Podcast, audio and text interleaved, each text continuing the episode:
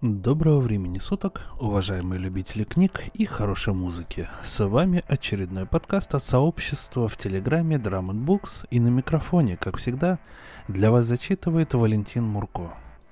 На днях стало известно, что вручили традиционную Нобелевские Нобелевскую премию по литературе, ну, как и по другим специальностям, но, естественно, и по литературе. И ее получили Ольга Токарчук и Петр Хантке. Это, соответственно, польская писательница и австрийский писатель. И, на мой взгляд, это довольно-таки здорово, потому что Петр Хантке, он э, довольно-таки известный австрийский писатель, драматург. Э, ему много лет, 76 лет. Родился он вообще в Третьем Рейхе и прожил довольно-таки непростую жизнь. И здорово, что ему вручили а, премию. А, я, естественно, начал смотреть, гуглить, что это за писатель, и наткнулся на один крайне любопытный рассказ а, про вратаря Йозефа Блоха, который, у которого тоже была непростая жизнь. И рассказ этот называется «Страх вратаря перед 11-метровым». То есть речь идет про пенальти и про страх вратаря отбить или не отбить этот самый пенальти.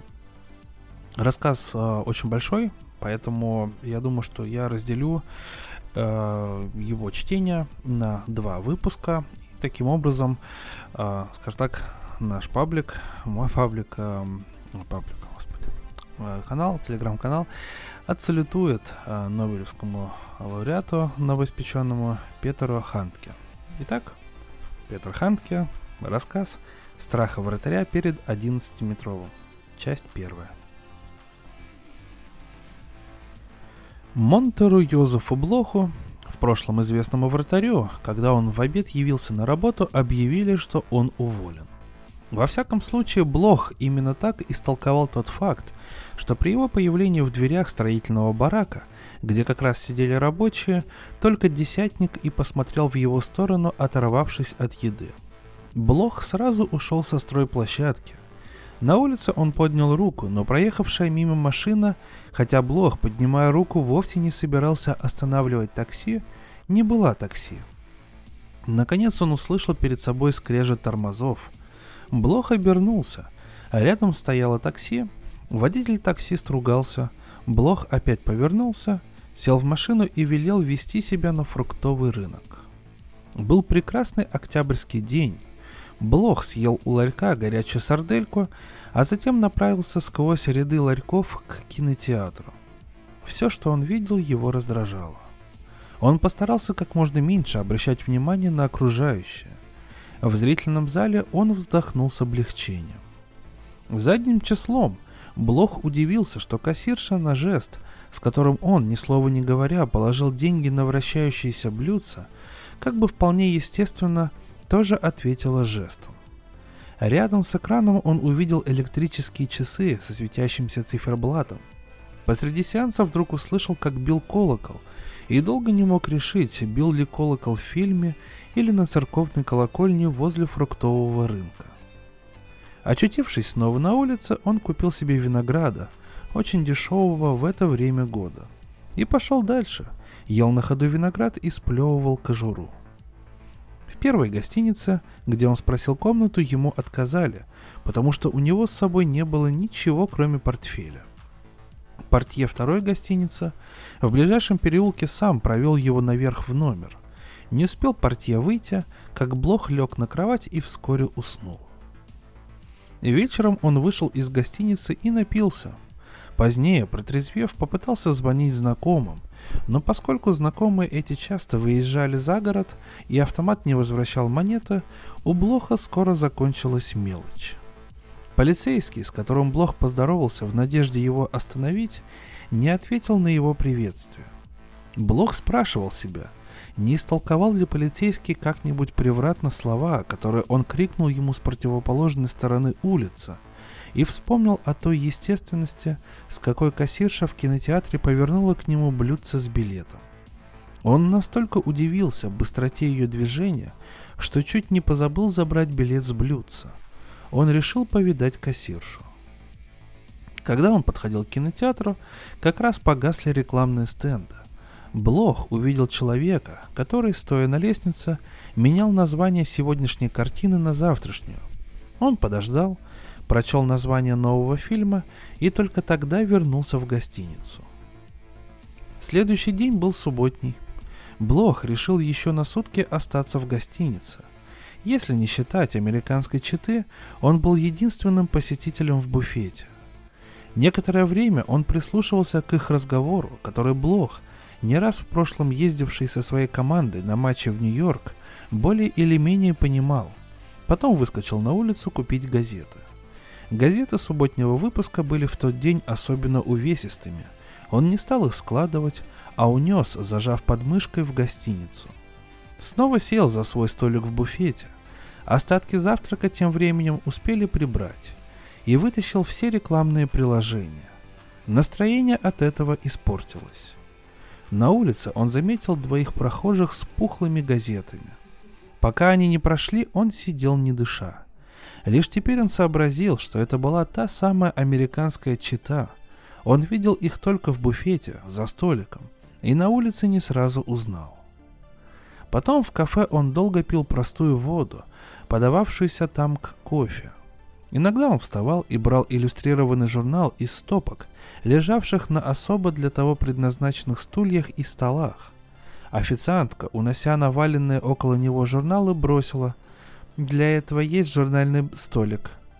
Блог, который с одной стороны заставлял себя перелистывать страницы, а с другой не откладывал ни одного журнала, не перелистав его до конца, пытался время от времени выглядывать на улицу – Контраст между иллюстрациями в журнале и сменой уличных картин приносил ему облегчение. Перед уходом он сам положил журналы обратно на столик. Ларьки на фруктовом рынке были уже закрыты. Блох некоторое время машинально гонял перед собой попадавшие ему под ноги гнилые овощи и фрукты. Где-то между ларьками он справил нужду – причем заметил, что стены деревянных строений совсем почернели от мочи. Выплюнутая им вчера виноградная кожура все еще валялась на тротуаре. Когда Блох положил деньги на блюдце кассирша, бумажка, вращаясь, зацепилась. У Блоха появился повод что-то сказать. Кассирша ответила.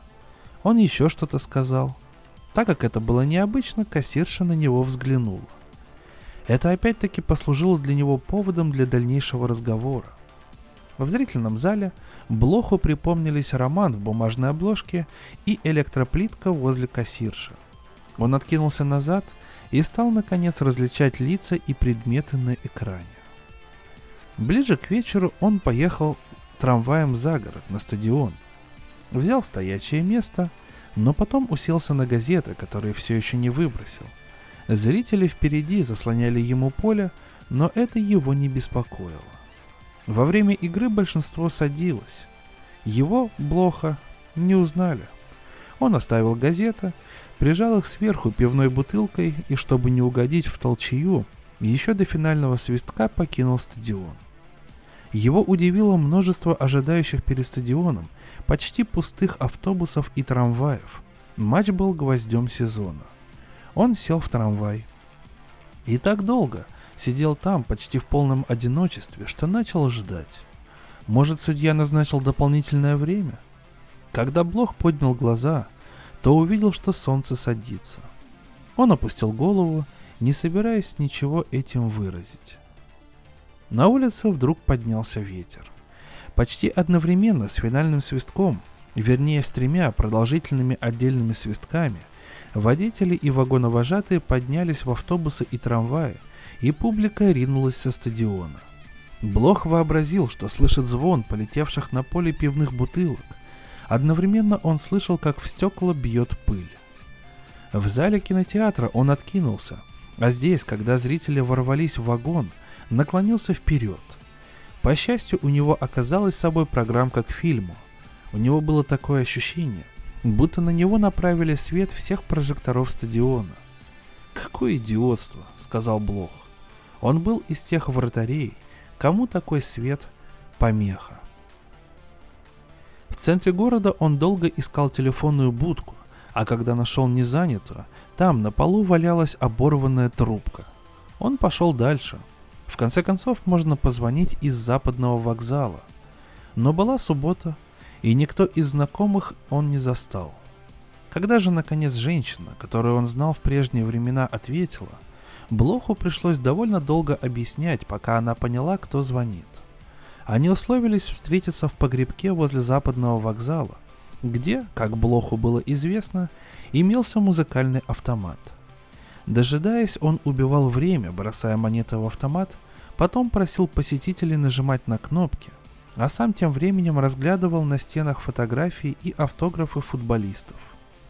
Несколько лет назад заведение арендовал нападающий из национальной сборной, а затем он отправился за океан в качестве тренера одной из диких команд Американской футбольной лиги, а после распуска лиги так там и застрял. Блох разговорился с девушкой, которая, сидя за столиком рядом с автоматом, нажимала не глядя на кнопку и всякий раз попадала на одну и ту же пластинку. Они вместе вышли из погребка. Он попытался пристроиться с ней в каком-нибудь подъезде, но все двери были уже на запоре. А когда одна дверь поддалась, оказалось, судя по пению, что за второй дверью идет какое-то молебствие. Они вошли в лифт, помещавшийся между первой и второй дверьми. Блох нажал на кнопку с самого верхнего этажа. Но еще прежде чем лифт туда добрался, девушка захотела выйти. Тогда Блох нажал на кнопку первого этажа. Они там вышли и остались стоять на лестничной площадке. Тут девушка стала нежней.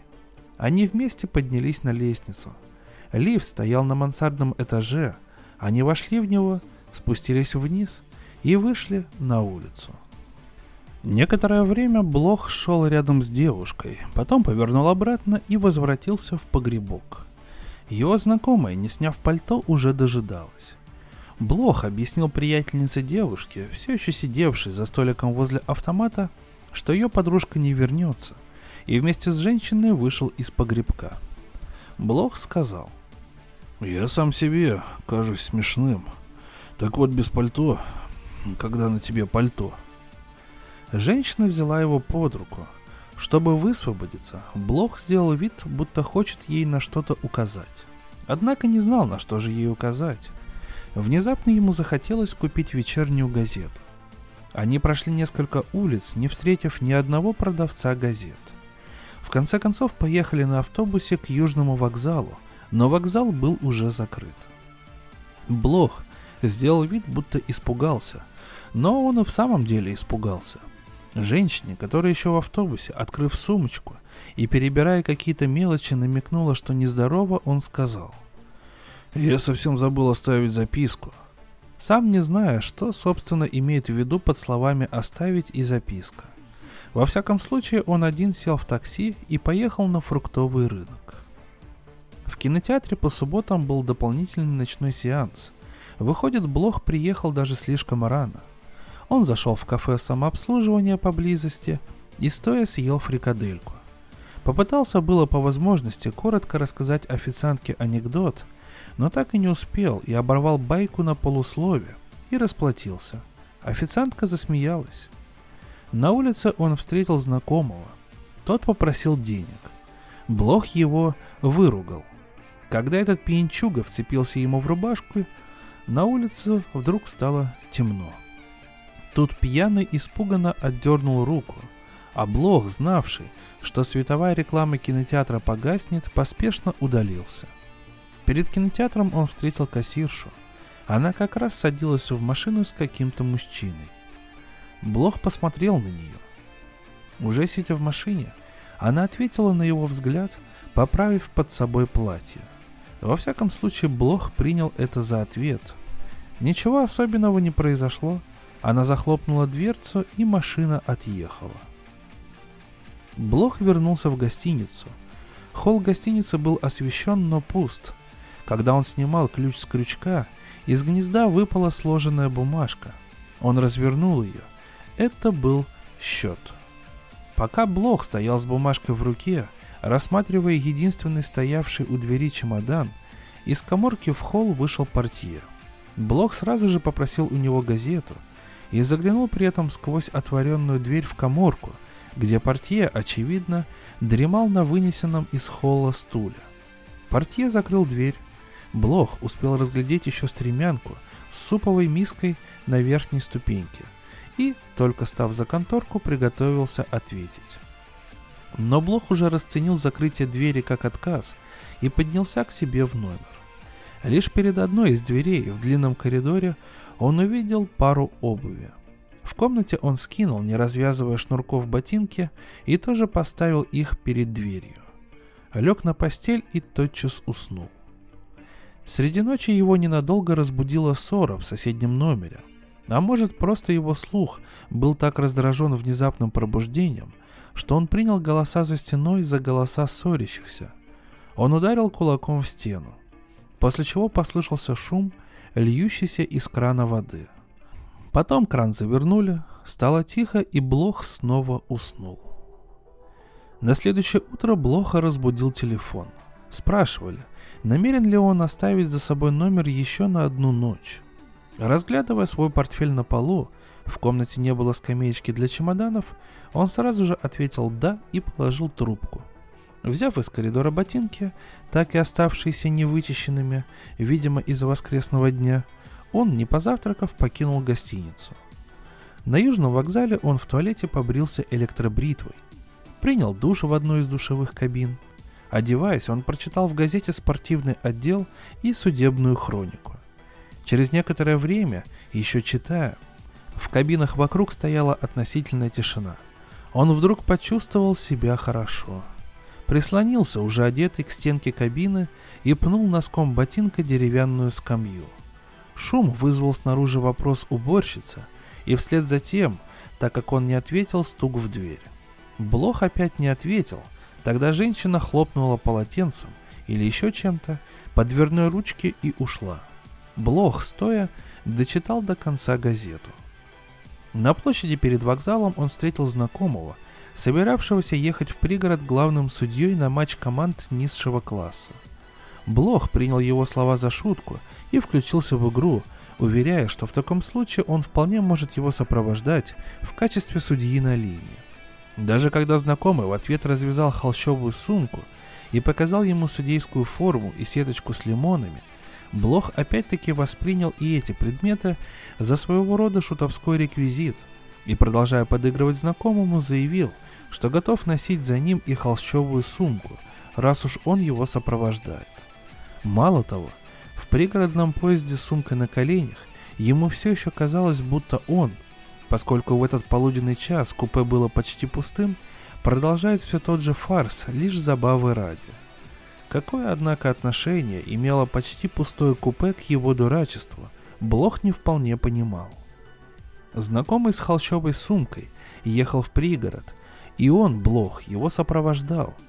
Они вместе обедали в местном трактире и вместе отправились, как выразился Блох, на заправское футбольное поле – все это, даже когда он один ехал обратно в город, матч ему не понравился. Показалось ему притворством. Не засчитывается, подумал Блох. На площади перед вокзалом он, к счастью, никого не встретил. Из телефонной будки на краю парка он позвонил своей бывшей жене. Она сказала, что у нее все в порядке, но сама его ни о чем не спросила. Блоха не оставляла беспокойства. Он уселся за столик в летнем кафе, открытом, несмотря на холодное время года, и заказал себе пиво. Когда спустя четверть часа никто с пивом так и не появился, он ушел. К тому же его слепила непокрытая скатертью металлическая столешница. Он остановился у окна ресторанчика. Посетители сидели там перед телевизором. Некоторое время Блох тоже смотрел на экран, но кто-то из этих людей повернулся в его сторону и он двинулся дальше. В праторе он ввязался в драку. Какой-то тип, подскочив сзади, стянул ему на локте пиджак, а другой нападал ему головой под подбородок. Блох слегка присел и пнул ногой переднего. В конце концов, оба оттеснили его за кондитерский киоск и сбили с ног. Он упал, а они ушли. В уборной Блох вытер лицо и почистил костюм. В каком-то кафе второго района он до начала телевизионной передачи «Спортивные новости» играл на бильярде. Блох попросил официантку включить телевизор, но смотрел передачу, словно она ничуть его не интересовала. Он пригласил официантку выпить с ним. Однако, когда официантка вернулась из задней комнаты, где шла запрещенная азартная игра, Блох уже стоял у двери. Официантка прошла мимо него, но промолчала. Блох вышел на улицу. На фруктовом рынке при виде беспорядочно нагроможденных за ларьками пустых ящиков из-под овощей и фруктов, Блоху опять представилось, будто все эти ящики здесь для смеха, что они не всерьез. Как карикатуры, без подписи. Подумал Блох, любивший рассматривать такие карикатуры. Это впечатление притворства и ломания. Все это ломание с судейским свистком в холщовой сумке. Подумал Блох. Исчезло только в зрительном зале кино, когда комик на экране, проходя мимо лавки старьевщика, как бы случайно взял трубу и самым непринужденным видом задудел, после чего Блох стал воспринимать и трубу, а затем и все остальные вещи опять просто и недвусмысленно. Блох успокоился. После картины он ждал кассиршу в проходе между ларьками на фруктовом рынке. Вскоре после начала последнего сеанса она вышла из кинотеатра. Чтобы ее не напугать, внезапно выскочив из-за ларьков, он остался сидеть на ящике, пока она не прошла туда, где было больше света. В одном из закрытых ларьков за опущенной железной шторой зазвонил телефон. Телефонный номер ларька был крупно написан на рифленом железе. «Не засчитан», — сразу же подумал Блох. Он пошел следом за кассиршей, не нагоняя ее. Когда она садилась в автобус, он как раз подоспел и вскочил за ней. Он сел напротив, но так, что их отделяло несколько сидений. Лишь на следующей остановке, когда севшие в автобус люди заслонили ее, к Блоху вернулась способность рассуждать. Она хоть и взглянула на него, но очевидно не узнала. Может, это его так разукрасили во время драки? Блох ощупал свое лицо. Следить за ней, глядя на отражение в оконном стекле, показалось ему смешным. Он вытащил из внутреннего кармана пиджака газету, уставился в нее, но не читал. Потом вдруг поймал себя на том, что читает. Очевидец рассказывал об убийстве сутенера, которому с близкого расстояния выстрелили в глаз. Из затылка у него вылетела летучая мышь и шмякнулась об стену. У меня замерло сердце. Дальше без отступа шел текст, и в нем говорилось о чем-то совсем другом, о каком-то другом человеке. Блох вздрогнул. Тут же необходим абзац. Подумал Блох. На миг испугавшись, он теперь обозлился. Он прошел по проходу к кассирше и сел наискось от нее, чтобы можно было на нее смотреть. Но он не смотрел на нее. Когда они вышли, Блох понял, что они далеко за городом, в районе аэропорта. Сейчас, ночью, здесь было очень тихо. Блох шел рядом с девушкой, но не похоже было, что он собирается ее проводить или тем более провожает. Немного погодя, он притронулся к ней. Девушка остановилась, повернулась к нему и тоже его тронула, да с такой жадностью схватила, что он испугался. Сумочка в ее свободной руке на какой-то миг показалась ему менее чужой, чем она сама. Несколько минут они шли рядом, но не вплотную и не притрагиваясь друг к другу. Только на лестнице он опять до нее дотронулся. Она побежала, он шел медленнее. Поднявшись наверх, он узнал ее квартиру потому, что дверь была широко распахнута. Она появилась в темноте, он подошел к ней, и они тут же стиснули друг друга в объятиях. Когда утром, разбуженный шумом, он выглянул в окно, то увидел шедший на посадку самолет. Мигание его бортовых огней побудило Блоха задернуть занавеску. Они вообще не зажигали света. Ночью окно не было занавешено. Блох лег и закрыл глаза. С закрытыми глазами он странным образом утратил способность что-либо представлять себе – как ни наделял он вещи в комнате всякими признаками, пытаясь их вообразить, он ничего представить себе не мог. Даже самолет, который только что у него на глазах садился, и чей вой при торможении сейчас на посадочной полосе он узнал, Блох не мог представить себе. Он открыл глаза и уставился в угол, где находилась кухонная ниша. Он старался запомнить чайник и увядшие цветы, торчавшие из мойки. Но едва закрыл глаза, не смог представить себе ни цветы, ни чайник. Он попытался помочь себе, употребляя для этих вещей не просто слова, а целые предложения, в надежде, что рассказ, составленный из таких предложений, поможет ему представить и сами вещи. Итак, чайник засвистел. Цветы подарил девушке ее приятель. Никто не снял чайник с электроплиты. «Заварить чаю?» — спросила девушка. Все напрасно. Когда это сделалось совсем невыносимо, Блох открыл глаза. Девушка рядом с ним спала. Блох стал нервничать. С одной стороны, это навязчивость окружающей обстановки, когда глаза у него открыты. С другой, еще большая навязчивость названий всех окружающих вещей, когда он глаза закрывал. «Может, это от того, что я переспал с ней?» Подумал он. Блох пошел в ванную и долго стоял под душем. Когда он вернулся, чайник и в самом деле засвистел. «Меня разбудил душ», — сказала девушка. Блоху показалось, что она впервые прямо к нему обратилась. «Он никак еще не придет в себя», — ответил он. «А почему в заварочном чайнике муравьи?» «Муравьи?» Когда кипящая вода полилась на чаинки на дне заварочного чайника, он увидел вместо чаинок муравьев, которых когда-то ошпаривал кипятком — он отодвинул занавеску. Чай в открытой жестянке. Свет проникал туда лишь сквозь маленькое круглое отверстие в крышке. Странно освещался отблеском стенок. Блох, сидевший за столом с жестянкой в руках, пристально смотрел в отверстие. Его забавляло, что его так привлекает необычное свечение чаинок, а попутно он беседовал с девушкой. В конце концов он закрыл чайницу крышкой и замолчал. Девушка ничего не заметила. «Меня звать Герда», — сказала она. Блох вовсе не стремился это знать. Она ничего не заметила? Спросил он, но она уже поставила пластинку, итальянскую песенку, исполнявшуюся под электрогитары. «Мне нравится его голос», — сказала она. Блох, которому итальянские шлягеры были безразличны, промолчал. Когда она ненадолго ушла, чтобы купить чего-нибудь к завтраку, «Сегодня понедельник», — сказала она, Блоху наконец представилась возможность все спокойно разглядеть. За завтраком они много разговаривали.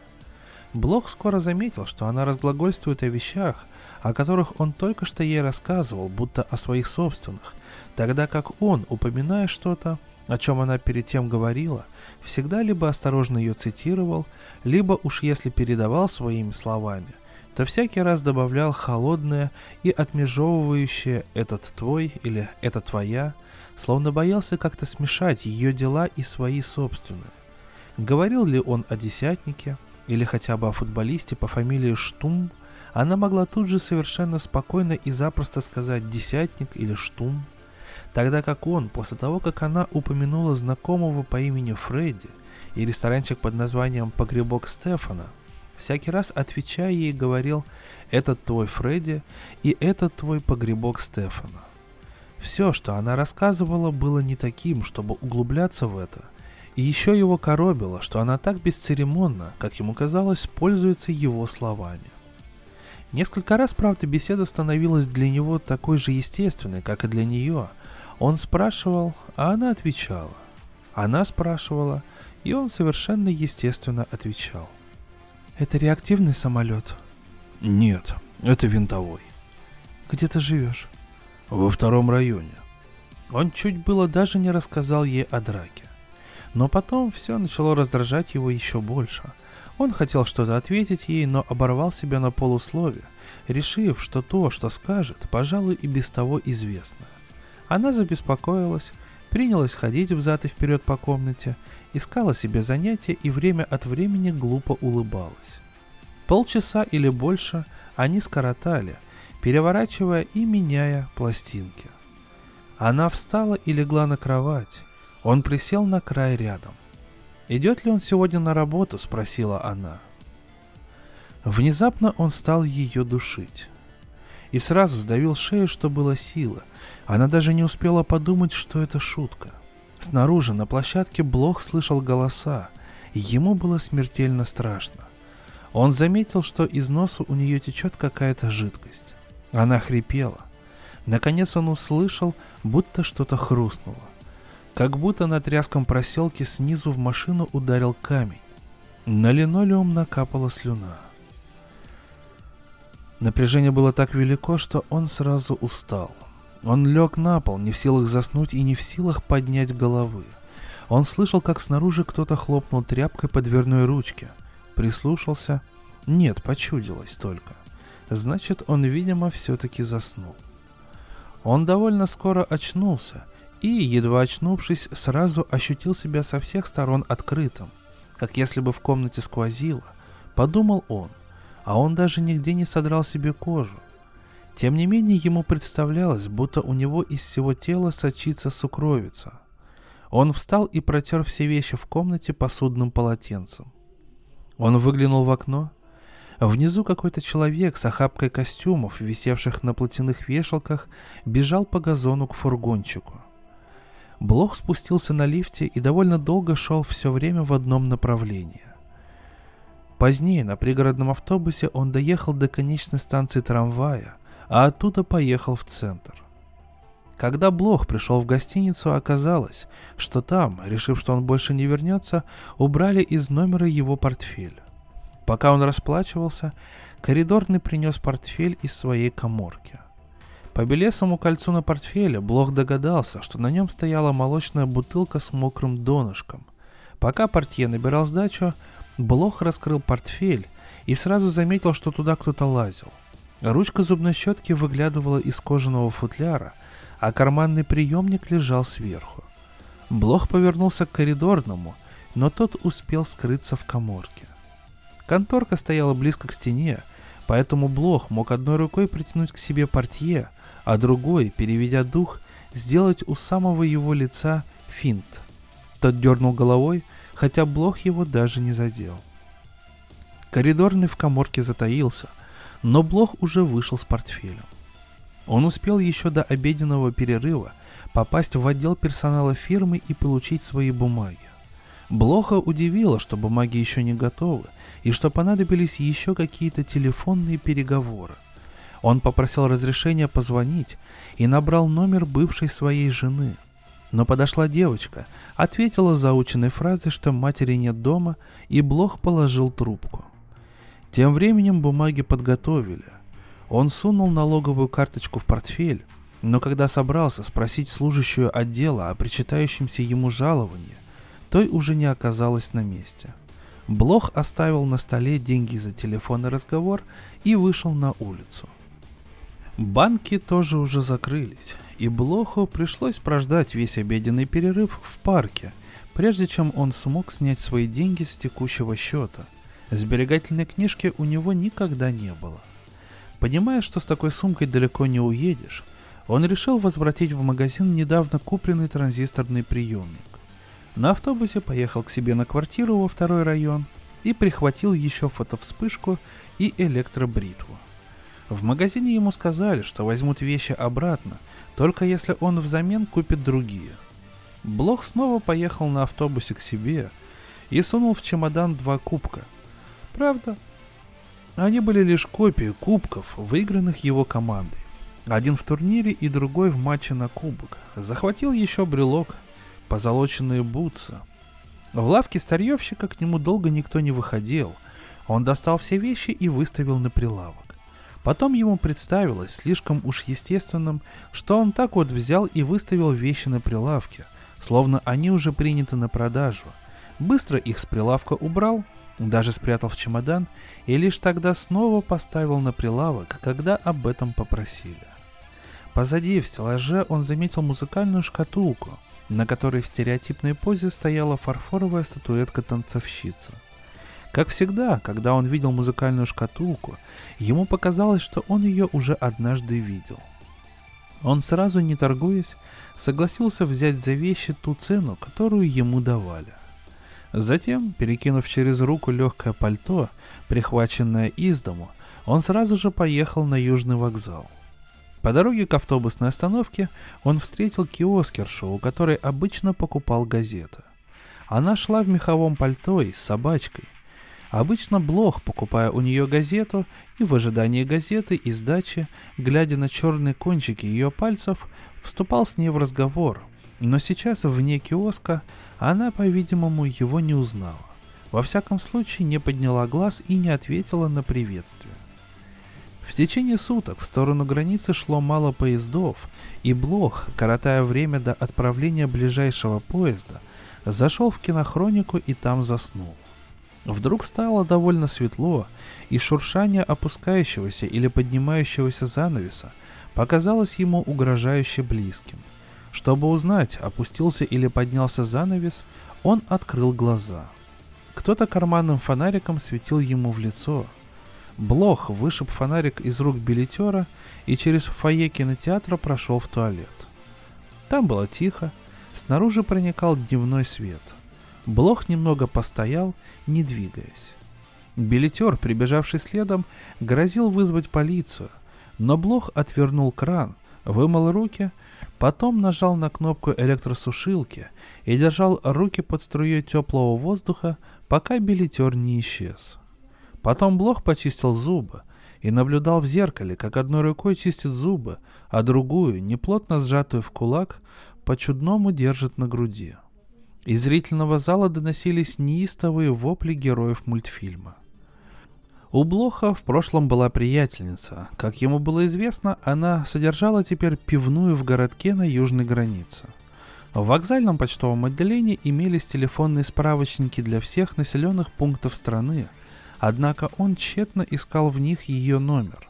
В том городке было несколько таких заведений, но фамилии их владельцев не значились. Кроме того, Блоху скоро надоело ворочать телефонные книги. Они висели в ряд – корешками кверху, лицом вниз. Вдруг подумал он. Тут вошел полицейский и потребовал у него документы. Билетер заявил, пояснил полицейский, то опуская взгляд на паспорт, то глядя в лицо Блоху. Блох уже решил было извиниться, но полицейский, заметив, что Блох поколесил таки по белу свету, уже протягивал ему паспорт. Блох не посмотрел ему вслед, а сразу же перевернул телефонную книгу. Кто-то закричал. Блох вскинул глаза и увидел, что рядом в телефонной будке громко кричит в трубку иностранный рабочий. Грек. Блох передумал, он решил ехать не поездом, а автобусом. Он обменял билет и, купив себе булочку с колбасой и газета, в самом деле направился на автовокзал. Автобус уже ждал, правда еще с закрытыми дверьми – Водители стояли в некотором отдалении и разговаривали. Блох сел на скамейку, светило солнце. Булочку с колбасой он съел, но лежавшие рядом газеты не развернул, приберегая их для многочасовой поездки. Багажники с обоих боков автобуса были почти пустые. Пассажиров с поклажи оказалось мало. Блох ждал снаружи, пока не захлопнулась задняя раздвижная дверь. Тогда он быстро вошел через переднюю и автобус тронулся. Но кто-то окликнул водителя, и он притормозил. Блох не стал оборачиваться. Села крестьянка с громко плачущим ребенком. В автобусе ребенок замолк, и они поехали дальше. Блох заметил, что сидит как раз над колесом. Пол в этом месте поднимался горбом, и у него соскользнули ноги. Он пересел на самое заднее сиденье, где мог, если потребуется, без помех наблюдать за дорогой. Садясь, он в зеркальце заднего вида заглянул в глаза водителю, хотя это ровно ничего не значило. Блох воспользовался тем, что повернулся, размещая за спиной портфель, чтобы взглянуть назад на дорогу. Раздвижная дверь громко дребезжала. Все ряды сидений в автобусе были установлены так, что пассажиры смотрели вперед, и только два ряда перед ним были обращены друг к другу – Поэтому пассажиры, сидевшие друг за другом, сразу же после отъезда почти перестали разговаривать, тогда как пассажиры перед ним скоро возобновили разговоры. Голоса людей были приятны Блоху. То, что он может к ним прислушиваться, приносило ему облегчение. Спустя немного автобус уже достиг междугородного шоссе, сидевшая рядом с ним в углу женщина обратила его внимание на то, что он выронил несколько монет. Она спросила, «Это ваши деньги?» И при этом показала, что вытащить монету из щели между спинкой и сиденьем. Посреди сиденья между ним и женщиной лежала еще одна монета – американский цент. Блох, беря монеты, ответил, что, вероятно, уронил их, когда оборачивался. Но так как женщина не заметила, что он оборачивался, она стала его расспрашивать. И Блох опять ответил. Хотя они сидели для этого неудобно, завязался разговор. Необходимость говорить и слушать помешала Блоху спрятать монеты. Они согрелись у него в руке – словно их только что выдали ему в кассе кинотеатра. «Монеты потому такие грязные», — пояснил он, что их недавно перед футбольным матчем бросали на землю. Разыгрывали ворота. «Я ничего в этом не смыслю», — сказала попутчица. Блох поспешил развернуть газету. «Орел или решка?» Продолжала она болтать, а Блоху пришлось газету сложить. Собираясь сесть, он повесил пальто на крючок — а когда потом тяжело плюхнулся на сиденье, сел на свисающую полу и оборвал вешалку. Теперь, держа пальто на коленях, Блок сидел рядом с женщиной совершенно беззащитной. Дорога сделалась хуже, а раздвижная дверь закрывалась неплотно, и Блох наблюдал, как через щель сполохи света влетают в салон автобуса. Даже не глядя на щель, он заметил эти сполохи на газетном листе – он читал все подряд, не пропуская ни строчки. Потом поднял глаза и стал рассматривать пассажиров впереди. Чем дальше они сидели, тем приятнее было на них смотреть. Немного погодя, он заметил, что сполохи в салоне прекратились. Снаружи стемнело. У Блоха, не привыкшего воспринимать такую уйму деталей, разболелась голова. Может быть, тут сыграл роль и запах целой пачки газет, которые он вез с собой – к счастью, автобус остановился в окружном центре, и пассажирам предложили подкрепиться в станционном ресторане. Прохаживаясь на воздухе, Блох то и дело слышал доносившийся из зала скрежет сигаретного автомата. На площади он заметил освещенную телефонную будку. В ушах у него все еще стоял гул мотора, поэтому шорох щебня под ногами здесь, возле будки, был даже приятен. Он выбросил газеты в урну рядом с будкой и закрылся там. «Я представляю собой превосходную мишень», — вспомнилось ему, говорил, стоя ночью у окна, герой в одном фильме. Никто не ответил. Блох, снова на воздухе, в тени телефонной будки слышал в ресторане за задернутыми занавесками резкий звон игральных автоматов. Когда Блох пошел в зал, оказалось, что там почти пусто — Большинство пассажиров уже покинули ресторан. Блох, не присаживаясь, выпил пиво и вышел в вестибюль. Одни пассажиры уже сидели в автобусе, другие стояли у двери и разговаривали с водителем, третьи стояли поодаль, спиной к автобусу. В темноте Блох, которому от этих наблюдений сделалось тошно, провел рукой по губам. Нет, чтобы просто отвернуться. Он отвернулся и увидел в вестибюле пассажиров, возвращавшихся с детьми из туалета. Когда он проводил рукой по губам, от руки запахло металлом поручней, за которые он хватался. «Этого не может быть», — подумал Блох. Водитель уже сидел на месте и в знак того, что и другим пора садиться, запустил мотор.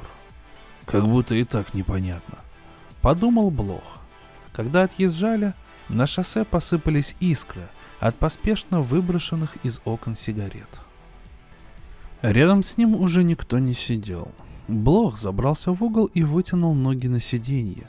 Он расшнуровал ботинки, прислонился к боковому окну и уставился в противоположное. Положил руки за голову, сбросил ногой с сиденья хлебную корку, выставил вперед локти и уставился на них.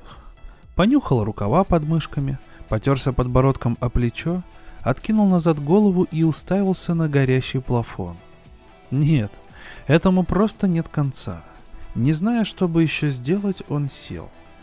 Тени, стоявших по обочинам деревьев, когда автобус проезжал мимо, вращались вокруг деревьев. Лежавшие на ветровом стекле очистители смотрели не совсем в одну сторону. Сумка с путевым листом и билетами возле водителя вроде бы была раскрыта. В проходе на полу лежало что-то похожее на перчатку. На выгонах вдоль шоссе спали коровы. Отрицать это было бесполезно.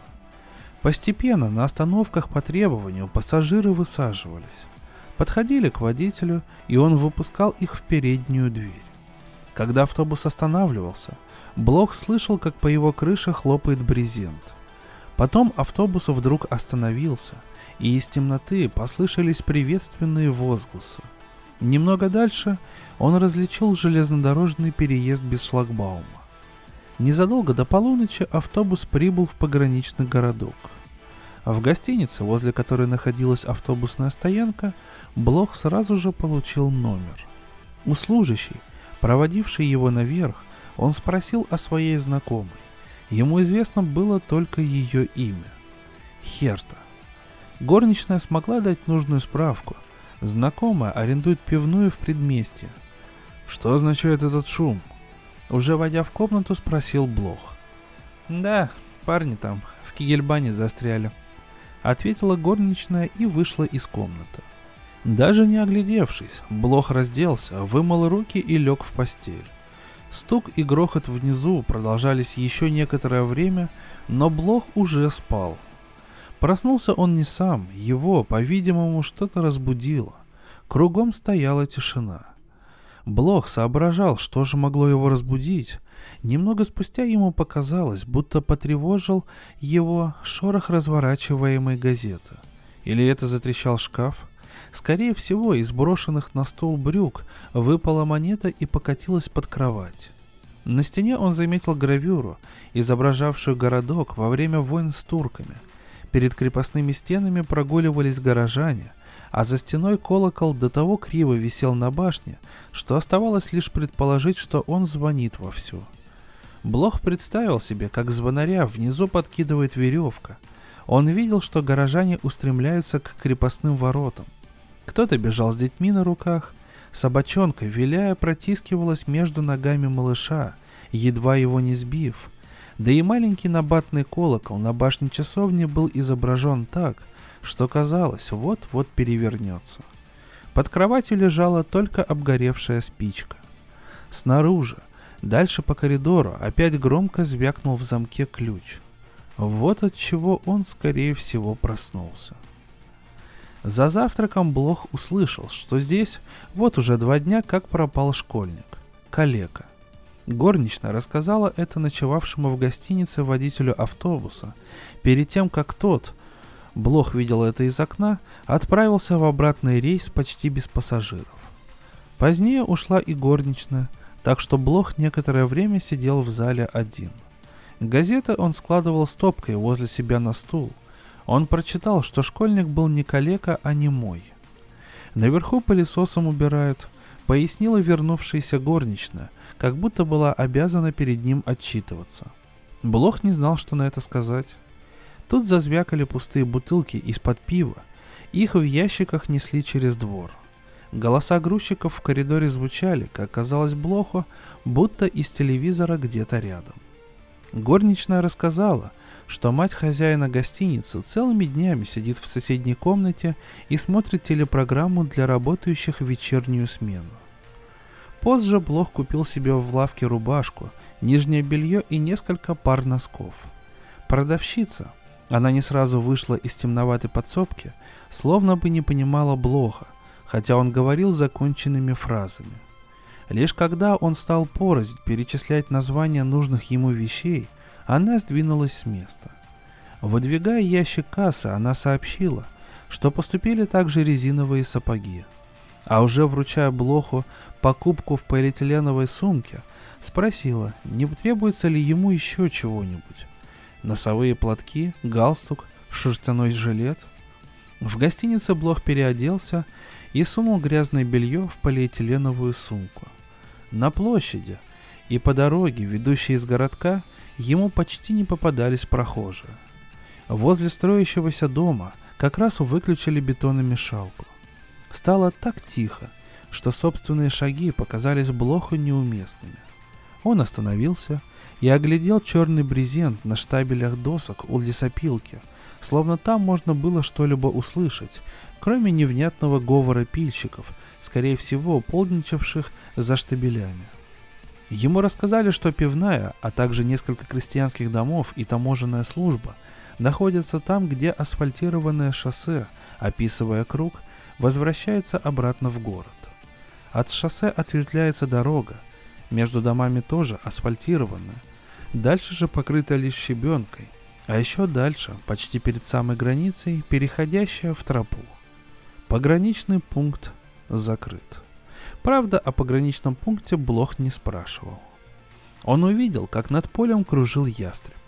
Когда ястреб вдруг на месте забил крыльями и спикировал вниз, Блох поймал себя на том, что смотрит не на взмахи крыльев и маневры птицы, а на то место в поле, куда птица, вероятно, спикирует. Но ястреб уже вышел из пике и снова поднялся ввысь.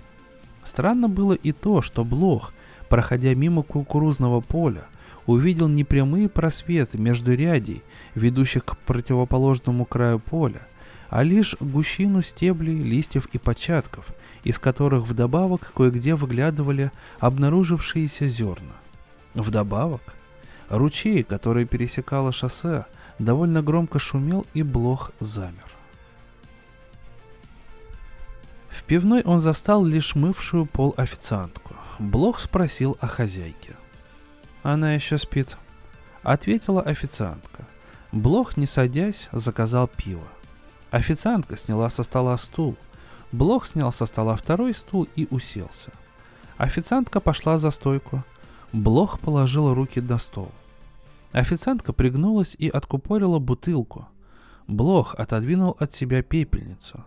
Официантка, проходя мимо, взяла с другого стола картонную подставку для пива. Блох отодвинулся назад вместе со стулом. Официантка сняла с бутылки стакан, который на нее нахлобучила, положила на стол картонный кружок, поставила на кружок стакан, опрокинула бутылку горлышком в стакан, поставила бутылку на стол и ушла. Опять начинается. Блох уже и не знал, что ему делать. Наконец он заметил каплю, стекавшую снаружи по стакану, а на стене часы, стрелками которых служили две спички. Одна была обломана и заменяла часовую стрелку. Но глядел он не на стекающую каплю, а на то место подставки, куда капля, по всей вероятности, упадет. Официантка, теперь натиравшая пол, спросила его, знаком ли он с хозяйкой. Блох кивнул, и лишь когда официантка подняла голову, ответил «Да». В зал, не прикрыв за собой дверь, вбежала девочка. Официантка отослала ее обратно к входу, где девочка обтерла ноги и после второго напоминания затворила дверь. Хозяйкина дочка. Объяснила официантка и тут же увела девочку на кухню. Вернувшись, она рассказала, что несколько дней назад к хозяйке приходил какой-то мужчина. Он заявил, что его вызвали рыть колодец. Хозяйка сразу же хотела его отослать, но он не отставал, пока она не показала ему погреб. И тут он схватил лопату, но хозяйка побежала за помощью, чтобы его прогнали и... Блоху едва удалось прервать ее. С тех пор девочка боится, как бы колодезный мастер не вернулся. Тем временем вошел таможенник и выпил у стойки рюмку водки. Нашелся пропавший школьник. Спросила его официантка. Таможенник ответил. Нет, все еще не нашли. Так ведь и двух дней не прошло, как его хватились. Сказала официантка. Таможенник ответил. Но ночи уже довольно холодные. Все же он тепло одет. Сказала официантка. Да, он был тепло одет, подтвердил таможенник. Он не может быть далеко. Добавил он. Он не мог далеко уйти. Повторила официантка. Над музыкальным автоматом Блох заметил обломанные оленьи рога. Официантка объяснила, что это от оленя, который забрел на минное поле. В кухне он слышал шум, который, как он прислушался, оказался голосами. Официантка закричала через закрытую дверь. Хозяйка ответила из кухни, так они переговаривались некоторое время. Потом, продолжая что-то говорить, вошла арендаторша. Блох с ней поздоровался. Она села за его столик, но не рядом с ним, а напротив.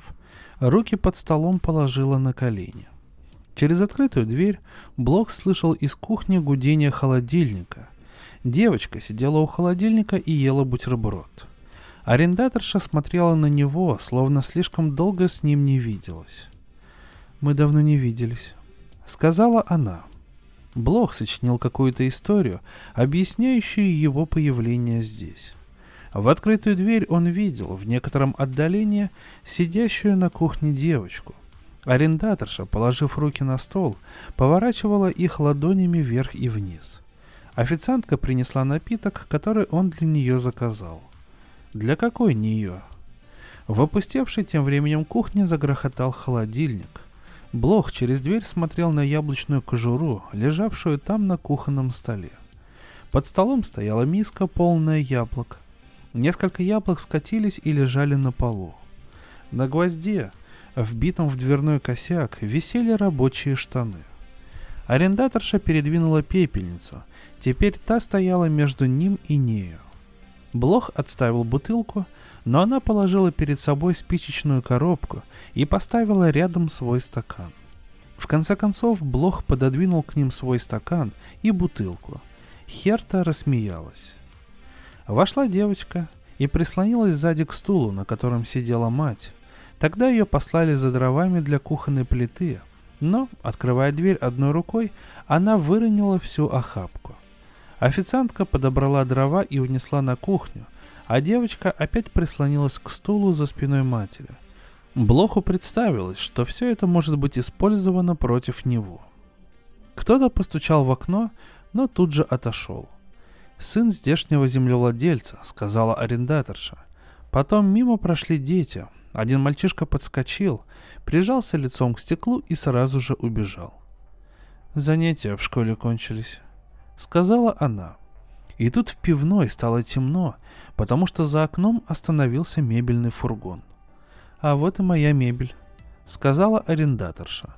Блох почувствовал облегчение, что может встать и помочь внести мебель. При переноске дверка шкафа раскрылась, Блох закрыл ее ногой. Когда шкаф поставили в спальню, она опять раскрылась. Один из грузчиков дал Блоху ключ, и он запер шкаф. «Но это не его мебель», — сказал Блох. Постепенно разговаривая, он начал упоминать и о себе. Арендаторша пригласила его обедать. Блох, который рассчитывал вообще у нее пожить, отказался. Но он еще придет вечером. Херта была в комнате, где поставили мебель. Она что-то ответила, когда он уже выходил из трактира. Во всяком случае, ему показалось, будто она его окликнула. Он вернулся в зал, но сквозь отворенные повсюду двери увидел на кухне лишь стоящую у плиты официантку. Арендаторша в спальне вешала в шкаф одежду, а девочка в зале готовила за столом уроки. Выходя, он, видимо, принял за оклик шипение кипятка, выплеснувшегося на плиту. Заглянуть в помещение таможни не удалось, хотя окно было распахнуто. В комнате было слишком темно. Но те, кто были внутри, Блоха, несомненно, заметили. Он догадался об этом потому, что, проходя мимо, задержал дыхание. Возможно ли, чтобы в комнате никого не было, хотя окно открыто настежь? Почему хотя? Возможно ли, чтобы в комнате никого не было, если окно открыто настежь? Блох оглянулся.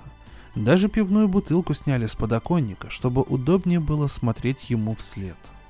Он услышал звук, словно бутылка покатилась под диван. С другой стороны, маловероятно, чтобы в помещении таможни стоял диван. Только отойдя немного, он сообразил, что это включили в комнате радио. Блох возвращался в городок, следуя по кругу, который описывало шоссе. А раз он даже с облегчением побежал было, до того обозримо и просто расстилалась перед ним дорога, ведущая в городок. Некоторое время он слонялся по улицам. В каком-то кафе, после того, как хозяин включил музыкальный автомат, Блок запустил несколько пластинок, но не дождавшись, пока они все проиграют, ушел. С улицы ему было слышно, как хозяин вытащил вилку из сети. На скамьях сидели школьники, дожидавшиеся автобуса. Он остановился перед фруктовой палаткой, но на таком расстоянии, что торговка за ящиками с фруктами не могла с ним заговорить. Она смотрела на него и ждала, чтобы он подошел поближе. Ребенок, стоявший перед ним, что-то сказал, но торговка не ответила. Когда потом к палатке подошел жандарм, он встал достаточно близко. Она тотчас к нему обратилась. В городке не было телефонов-автоматов, и Блох попытался позвонить приятелю с почты. Он ждал на скамье в переговорной, но разговора не дали. В это время дня линия перегружена. Блох обругал телефонистку и ушел. Когда он, выйдя из городка, проходил мимо купальни, то увидел, что к нему приближаются два жандарма на велосипедах. «В накидках», — подумал он. В самом деле, на жандармах, когда они перед ним затормозили, были накидки, а когда сошли с велосипедов, то даже не сняли с брюк зажимы. Опять Блоху показалось, будто он смотрит на музыкальную шкатулку, будто все это он уже однажды видел. Он продолжал держать ручку калитки, ведущей в купальню, хотя она и была заперта. «Купальня закрыта», — сказал он. Жандармы, обратившиеся к нему по-свойски, должно быть, все же имели в виду нечто совсем другое. Во всяком случае, они нарочно запинались и как-то странно сминали такие слова, как «отпираться» и «показания ваши». У них это звучало как «отпирается» и «пока кози не ваша».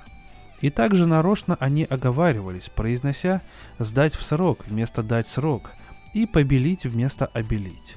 Иначе какой смысл было жандармам рассказывать ему о козах крестьянина Ньеваша, которые, когда калитку однажды оставили отворенной, забрались в еще не открытую городскую купальню, и пока их не прогнали, все, вплоть до стен кафе, так изгадили, что купальню пришлось заново побелить, и ее не удалось сдать в срок. И потому Блоху лучше оставить калитку в покое, она не отпирается и идти дальше своей дорогой и словно в насмешку жандармы, отъезжая, даже не отдали обычное приветствие, а лишь небрежно помахали рукой, что было, конечно, неспроста.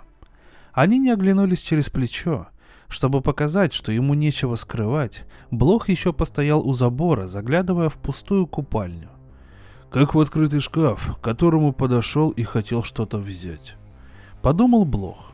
Но он уже не мог вспомнить, зачем ему понадобилось в купальню. Тем временем стемнело. Таблички коммунальных домов на окраине осветились. Блох повернул обратно в город. Когда мимо него на вокзал пробежали две девушки, он их окликнул. Они на ходу обернулись и крикнули что-то в ответ. Блох проголодался. Он поел в гостинице. В соседней с рестораном комнате уже гудел телевизор. Позднее он со своим стаканом пошел туда и смотрел, пока все передачи не кончились и не появилась таблица. Затем попросил ключ и отправился к себе наверх. Уже в полусне ему послышалось, будто подъехала машина с погашенными фарами. И напрасно пытался понять, почему ему пришла на ум именно машина с погашенными фарами. Тут-то он, вероятно, и уснул. Блох проснулся от поднявшегося на улице грохота и лязга опрокидываемых в мусоровоз баков. Но, когда выглянул в окно, понял, что это, скорее всего, захлопнулась дверца отъезжавшего автобуса, и что чуть дальше на погрузочную платформу перед молокозаводом сгружали бидоны.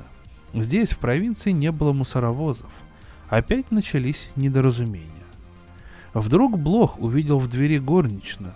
Она несла стопку полотенец, а сверху на них лежал ручной фонарик. Еще прежде, чем он сдвинулся с места, она выскочила в коридор. Лишь за дверью она извинилась, но Блох ее не понял, потому что сам что-то крикнул ей вдогонку. Он вышел за нею в коридор, но она уже была в соседней комнате. Вернувшись к себе в номер, Блох демонстративно на два оборота запер дверь на ключ. Однако позднее он все-таки пошел за горничной, она была уже за несколько комнат, и я объяснил, что вышло недоразумение. Служанка, кладя полотенце на полочку над умывальником, ответила. Да, вышло недоразумение. По-видимому, она обозналась издали, с конца коридора, спутала его с направлявшимся к лестнице водителем автобуса и, думая, что он уже спустился вниз, вошла к нему в номер. Блох, стоя в дверях, сказал, что он не то имел в виду – Но она как раз отвернула кран и потому переспросила. Блох ответил на это, что в гостиницах уж слишком много шкафов, ларий и комодов. Горничная подтвердила. Да, а вот персонала в гостинице маловато, что доказывает ее давишняя ошибка, которую можно объяснить только усталостью. Упомянув о шкафах, он не то хотел сказать, ответил Блох. Просто в комнатах повернуться негде. Горничная спросила, что он имеет в виду. Блох не ответил. Она превратно истолковала его молчание, скомкав грязное полотенце, или скорее Блох истолковал комканье полотенца как ответ на его молчание. Полотенце она бросила в корзину. Блох опять промолчал, и это, как ему показалось, заставило ее раздвинуть занавески, так что он поспешно отступил в темный коридор. «Я ничего не хотела этим сказать», — воскликнула горничная. Она вышла за ним в коридор, а потом он ходил за ней по пятам, пока она разносила полотенца по номерам. На повороте коридора они наткнулись на сваленную на полу груду грязных простынь. Когда Блох посторонился, со стопки полотенец у горничной соскользнула коробка с мылом. «Нужен ли ей карманный фонарик, чтобы добираться домой?» – спросил Блох. «У нее есть друг», – разгибаясь с покрасневшим лицом, ответила горничная. «А если в гостинице комнаты с двойными дверями?» – осведомился Блох. «Мой друг ведь столяр», – ответила девушка. Он видел фильм, в котором гостиничного вора заперли между двойными дверьми, сказал Блох. У нас из комнат никогда ничего не пропадало, сказала горничная. Внизу в зале ресторана он прочитал, что возле кассирши была найденная мелкая американская монета в 5 центов. Знакомые кассирши никогда не видели ее в обществе американских солдат, да и американских туристов почти не бывает в это время года – Кроме того, на полях газеты были обнаружены каракули, которые часто машинально чертят во время разговора. Каракули, совершенно очевидно, были начерканы не кассиршей. Сейчас их изучают, в надежде, что они могут навести на след того, кто к ней приходил. Подошел хозяин и положил перед Блохом регистрационный бланк. Он со дня приезда Блоха пролежал у него в номере. Блох заполнял бланк. Хозяин стоял немного поодаль и наблюдал за ним. Снаружи на лесопилке в дерево вонзилась пила. Блох слушал этот виск как нечто недозволенное. Однако, вместо того, чтобы пойти, как было бы логично, с регистрационным бланком за стойку, хозяин пошел с ним в соседнюю комнату и, как видел Блох, заговорил там с матерью и не вернулся сразу же, хоть и оставил дверь открытой, а все продолжал разговаривать и в конце концов прикрыл дверь. После чего вышел не хозяин, а старуха. Хозяин не последовал за ней, остался в соседней комнате, раздвинул занавески и вместо того, чтобы затем выключить телевизор, включил вентилятор. Теперь, с другой стороны, в зал вошла горничная с пылесосом – Блох уже нисколько не сомневаясь ждал, что она выйдет с этим пылесосом на улицу, но она подключила его к розетке и стала возить туда и сюда под столами и стульями. А когда хозяин снова задернул в соседней комнате занавески, и мать хозяина вернулась в комнату, и, наконец, хозяин выключил вентилятор, Блоху показалось, будто все улаживается. Он справился у хозяина, много ли газет читают в этих краях. «Только еженедельники, да иллюстрированные журналы», — отвечал хозяин.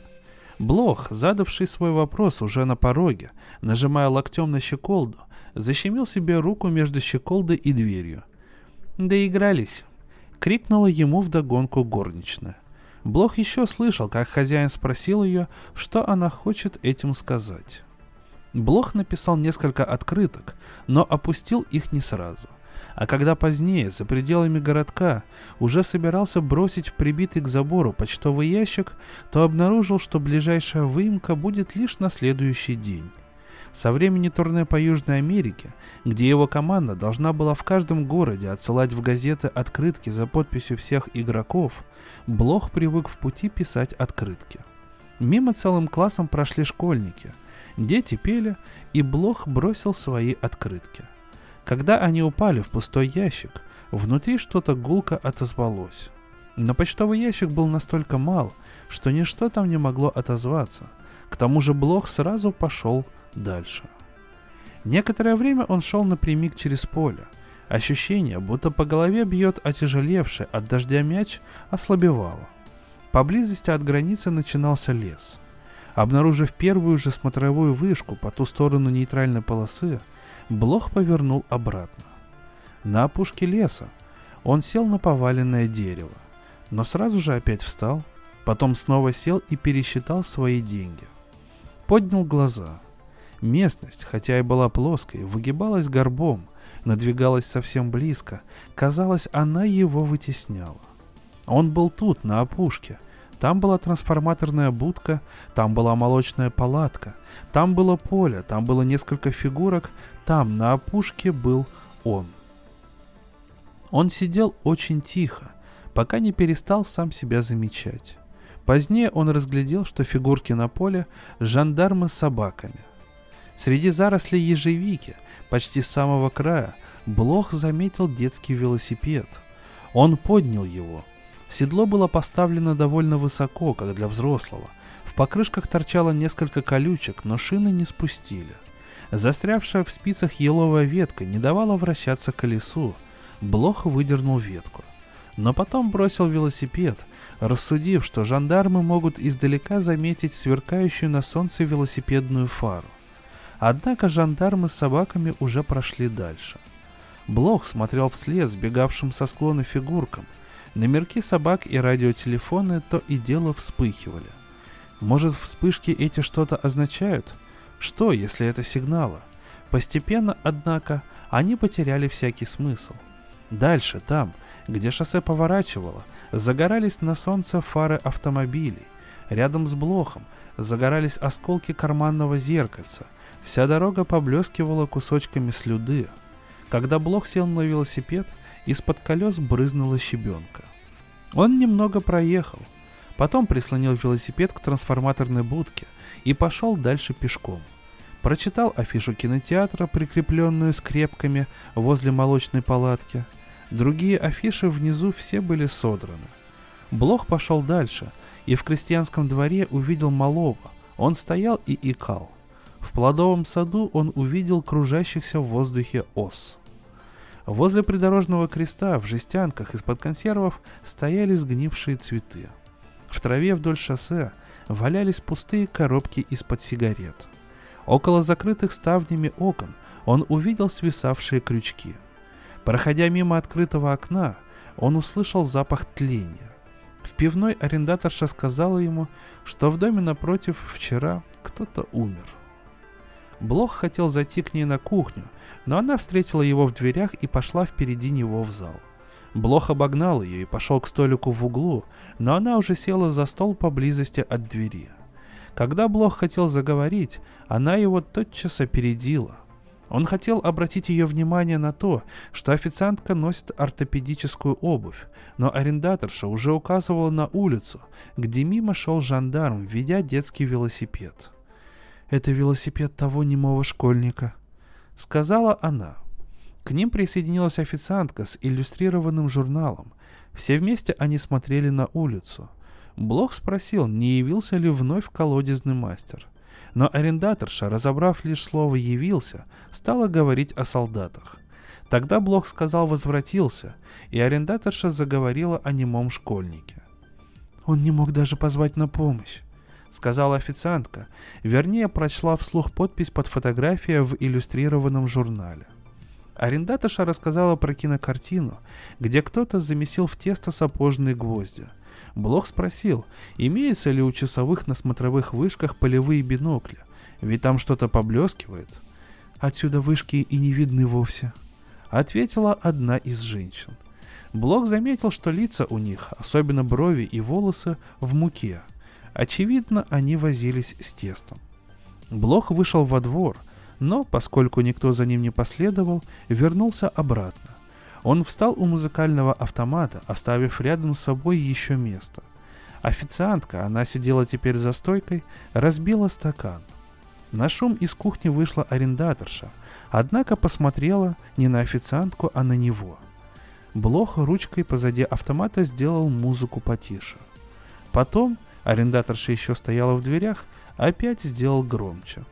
Арендаторша прошла по залу, будто вымеряя его шагами. Блох спросил, какую аренду платит она хозяину пивной, землевладельцу. Услышав этот вопрос, Херта остановилась. Официантка сметала осколки в совок. Блох направился к Херте, но та прошла мимо него на кухню. Блох последовал за ней.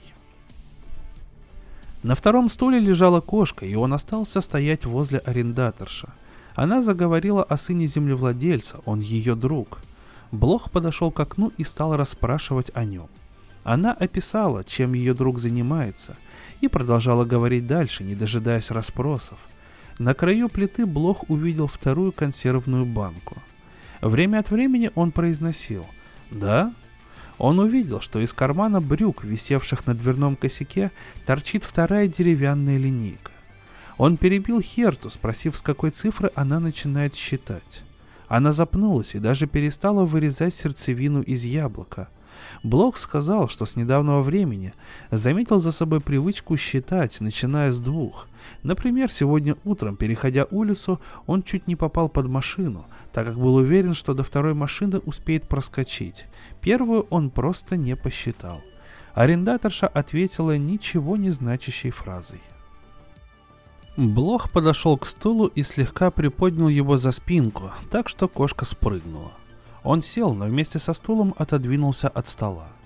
При этом толкнул стоявший у него за спиной сервировочный столик, и пивная бутылка упала и закатилась под кухонный диван.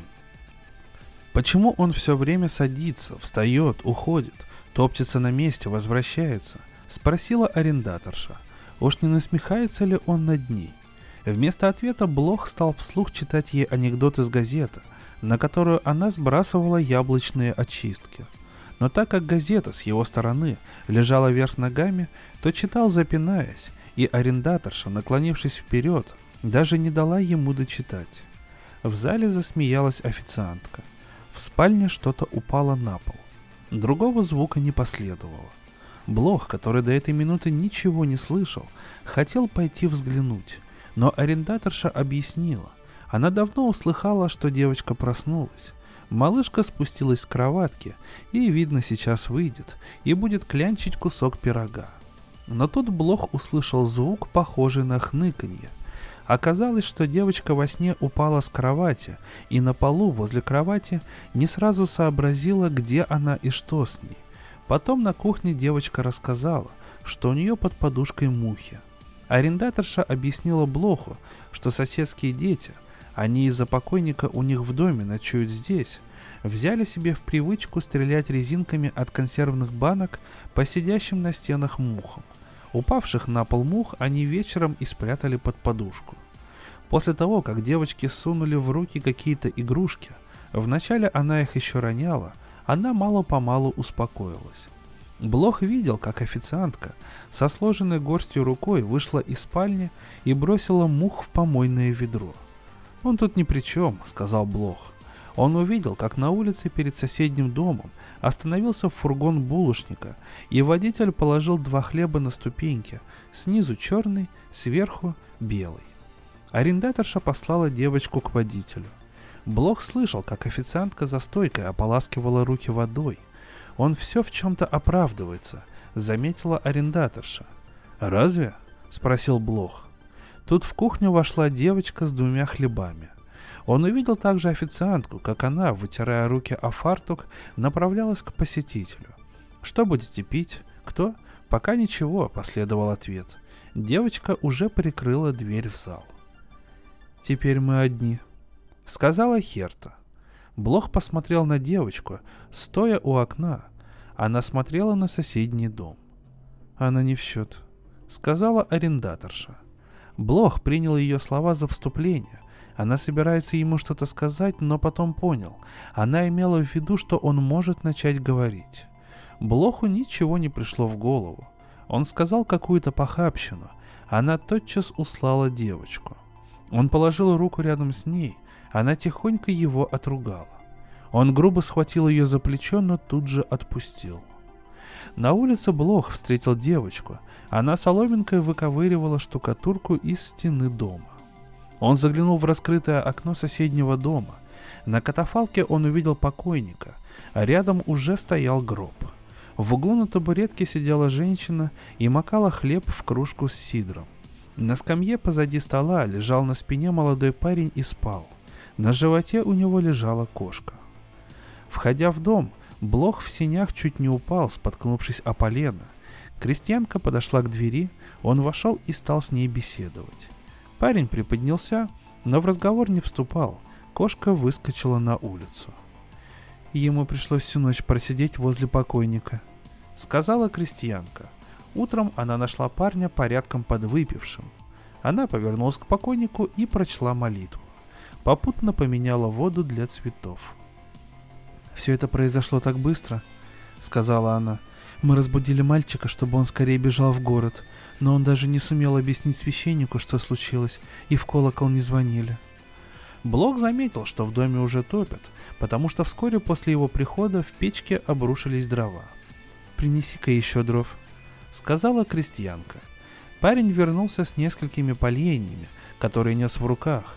Он бросил их возле печи, подняв пыль. Парень уселся за стол, а крестьянка подкинула в печь дрова. «У нас ведь одного ребенка завалило тыквами», — сказала она. Две старухи, проходя мимо окна, поздоровались.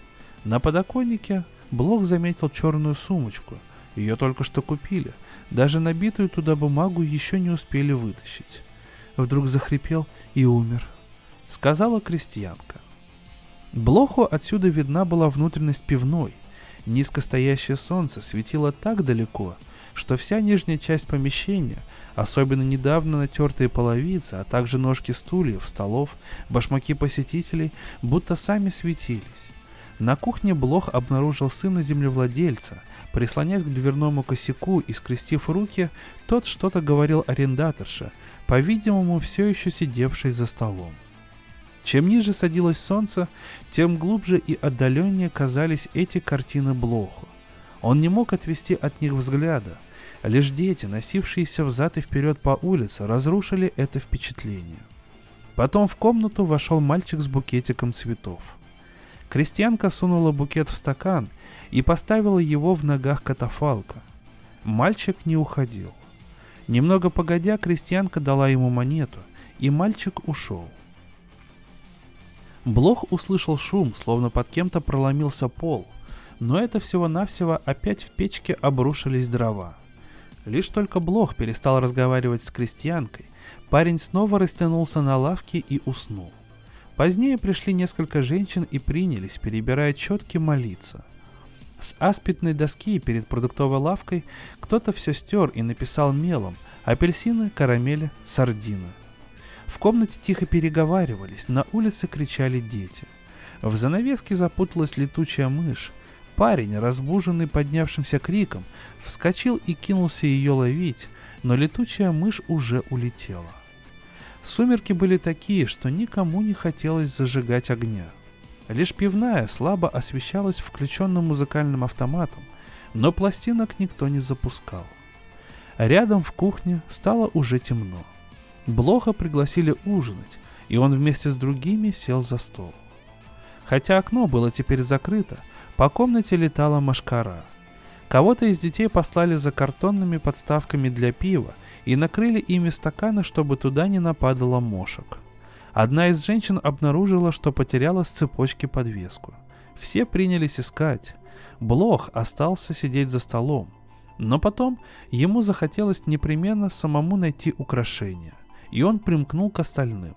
Когда подвеска не нашлась в комнате, поиски продолжились в коридорчике. Зацепили лопату, но Блох подхватил ее прежде, чем она упала. Парень светил карманным фонариком, крестьянка пришла с керосиновой лампой. Блох попросил фонарик и пошел на дорогу.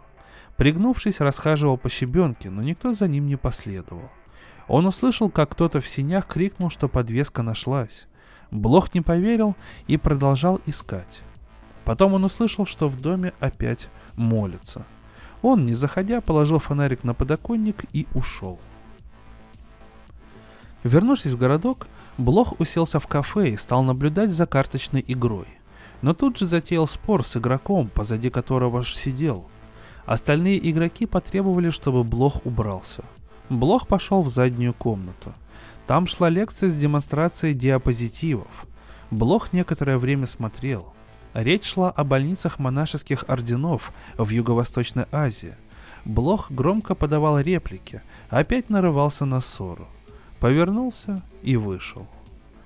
Он подумал было вернуться обратно, но не мог сообразить, что бы еще такое сказать. Он пошел во второе кафе. Там потребовал, чтобы выключили вентилятор. Да и освещение слишком тусклое, заявил он. Когда к нему подсела официантка, он спустя немного сделал вид, будто хочет ее обнять. Она заметила, что он только делает вид, и отклонилась назад, прежде чем он мог ясно показать, что он только делал вид. Блох хотел оправдаться, на самом деле обняв официантку, но она уже встала. Когда Блох хотел встать, официантка отошла. Теперь Блоху следовало сделать вид, будто он хочет пойти за ней. Но тут все это ему надоело, и он ушел из кафе. В своем номере в гостинице он проснулся незадолго до рассвета. Внезапно все вокруг стало ему невыносимо.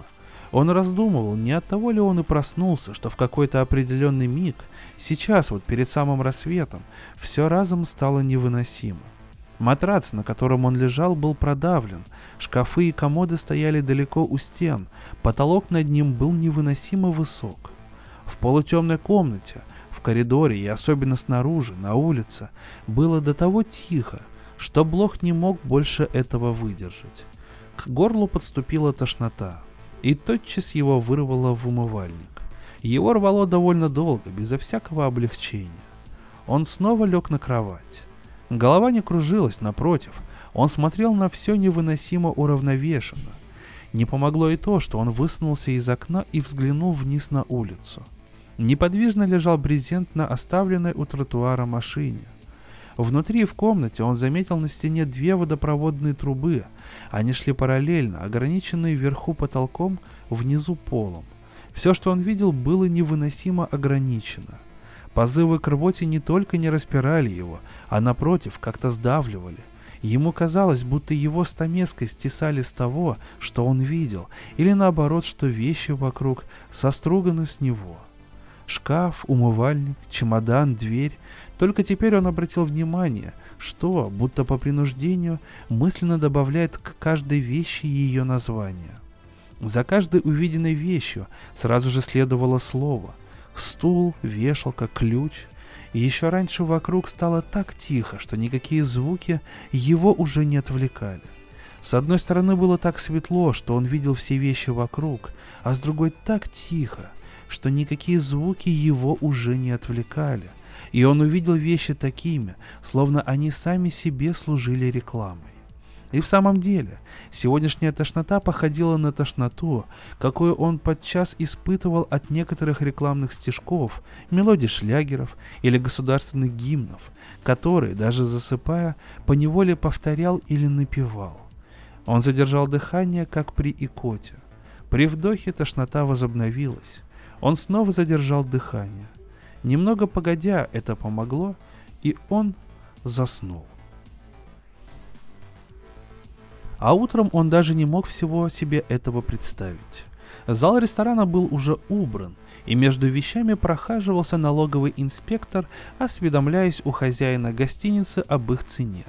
Хозяин предъявил инспектору чеки от кофейной машины и холодильной установки, то, что оба говорили о ценах, придавало в глазах Блоха еще большую смехотворность его ночному припадку. Наскоро перелистав газеты, он их отложил и теперь только слушал налогового инспектора, спорившего с хозяином о цене мороженицы. Подошли мать хозяина и горничная, и все заговорили разом. Блох вмешался, спросив, сколько стоит обстановка одного гостиничного номера – Хозяин ответил, что купил мебель по дешевке у окрестных крестьян, которые либо переселялись, либо вообще эмигрировали. Он назвал Блоху цену. Но Блох хотел знать цену каждого предмета обстановки в отдельности.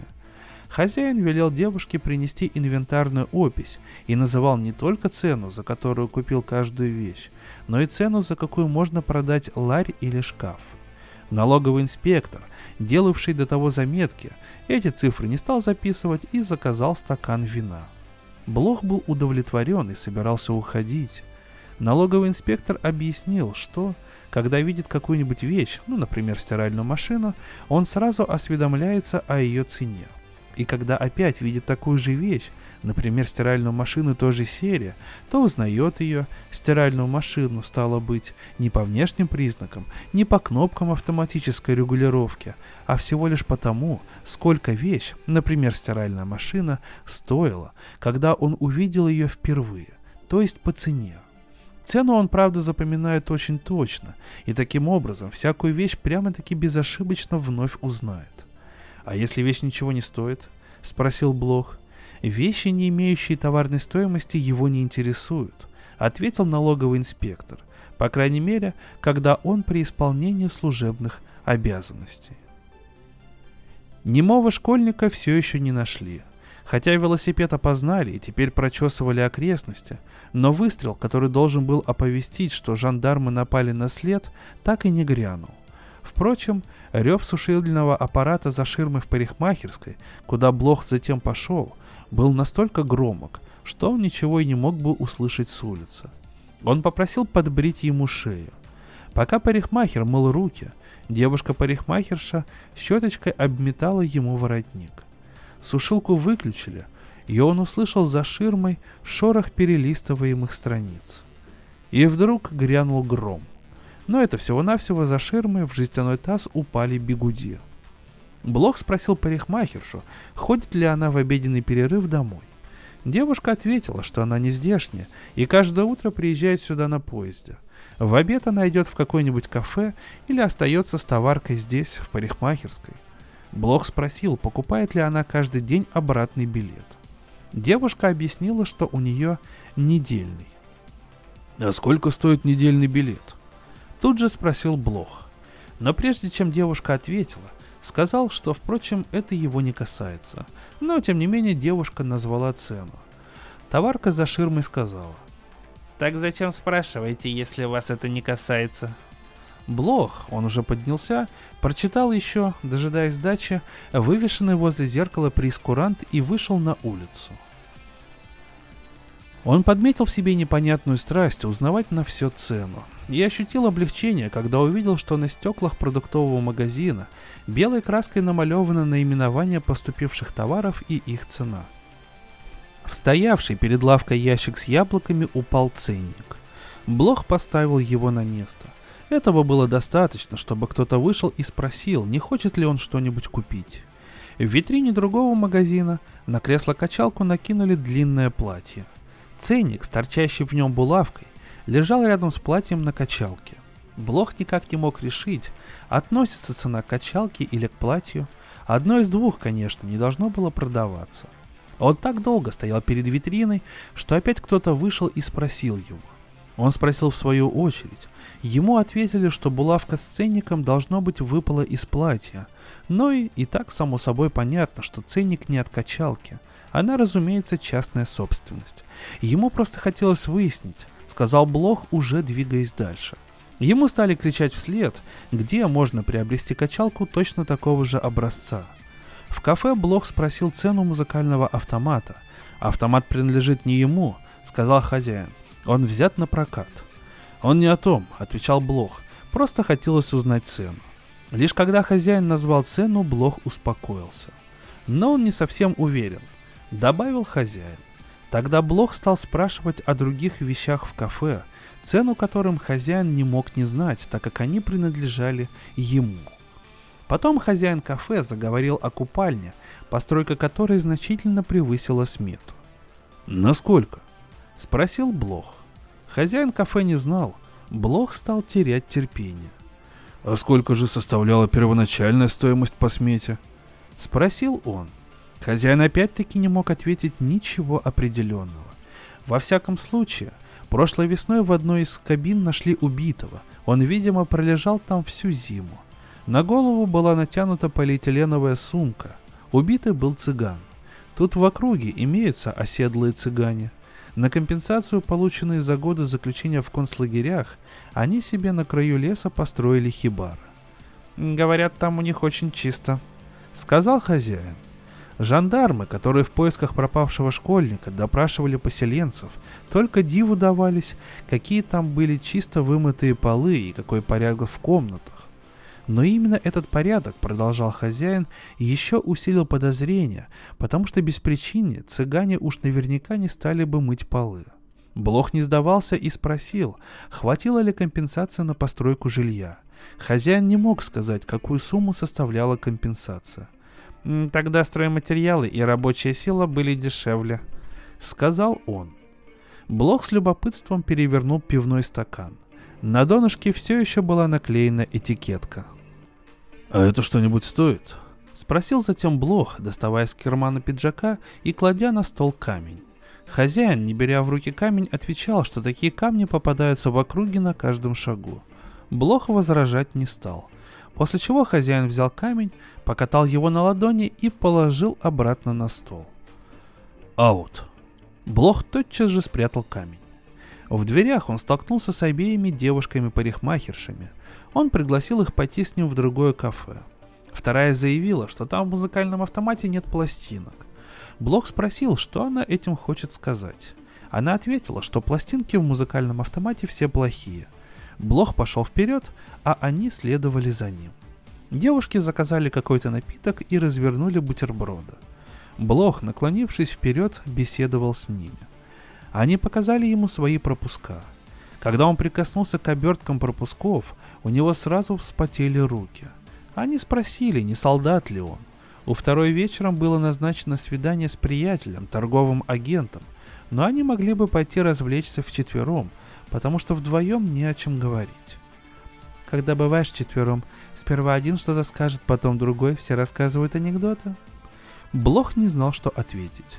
В соседней комнате по полу ползал ребенок. Собака прыгала вокруг ребенка и лизала ему лицо. На стойке зазвонил телефон. Пока он звонил, Блох не участвовал в разговоре. «У солдат обычно не бывает денег», — сказала парикмахерша. Блох молчал. Когда он взглянул на их руки, они объяснили, что ногти у них всегда черные от краски. Покрывать их лаком бесполезно, все равно остается черная каемка. Блох поднял глаза. Платья мы всегда покупаем себе готовые и друг друга причесываем. Летом, когда мы добираемся домой, уже светает. Я предпочитаю медленные танцы — и в поезде мы уже совсем не шутим, даже говорить неохота. Она принимает все слишком близко к сердцу, сказала первая парикмахерша. Вчера по пути к вокзалу она даже заглядывала во фруктовые сады, все искала пропавшего школьника. Вместо того, чтобы отдать девушкам пропуска, Блох лишь выложил их на стол, словно не вправе был даже в них заглядывать. И теперь наблюдал, как исчезают туманные отпечатки его пальцев с целлофановых оберток. Когда они спросили, кто он, Блох ответил, что бывший футбольный вратарь. Он объяснил, что вратари могут дольше оставаться в спорте, чем полевые игроки. Ну что, дорогие друзья, думаю, что пришла пора на сегодня сделать паузу. И во вторник выйдет вторая заключительная часть этого рассказа, где я подведу как всегда, свой итог, вынесу свое мнение по прочитанному. Пока же в промежутке могу сказать, что это один из самых необычных рассказов, которые я читал, не только потому, что он очень сильно отличается от того, что я обычно зачитываю на Drum Books, но и по своей стилистике и по содержанию. Спасибо большое за внимание. С вами был Валентин Мурко. И услышимся во вторник, когда я буду читать вторую часть рассказа от Петра Хантке «Страх вратаря перед 11-метровым».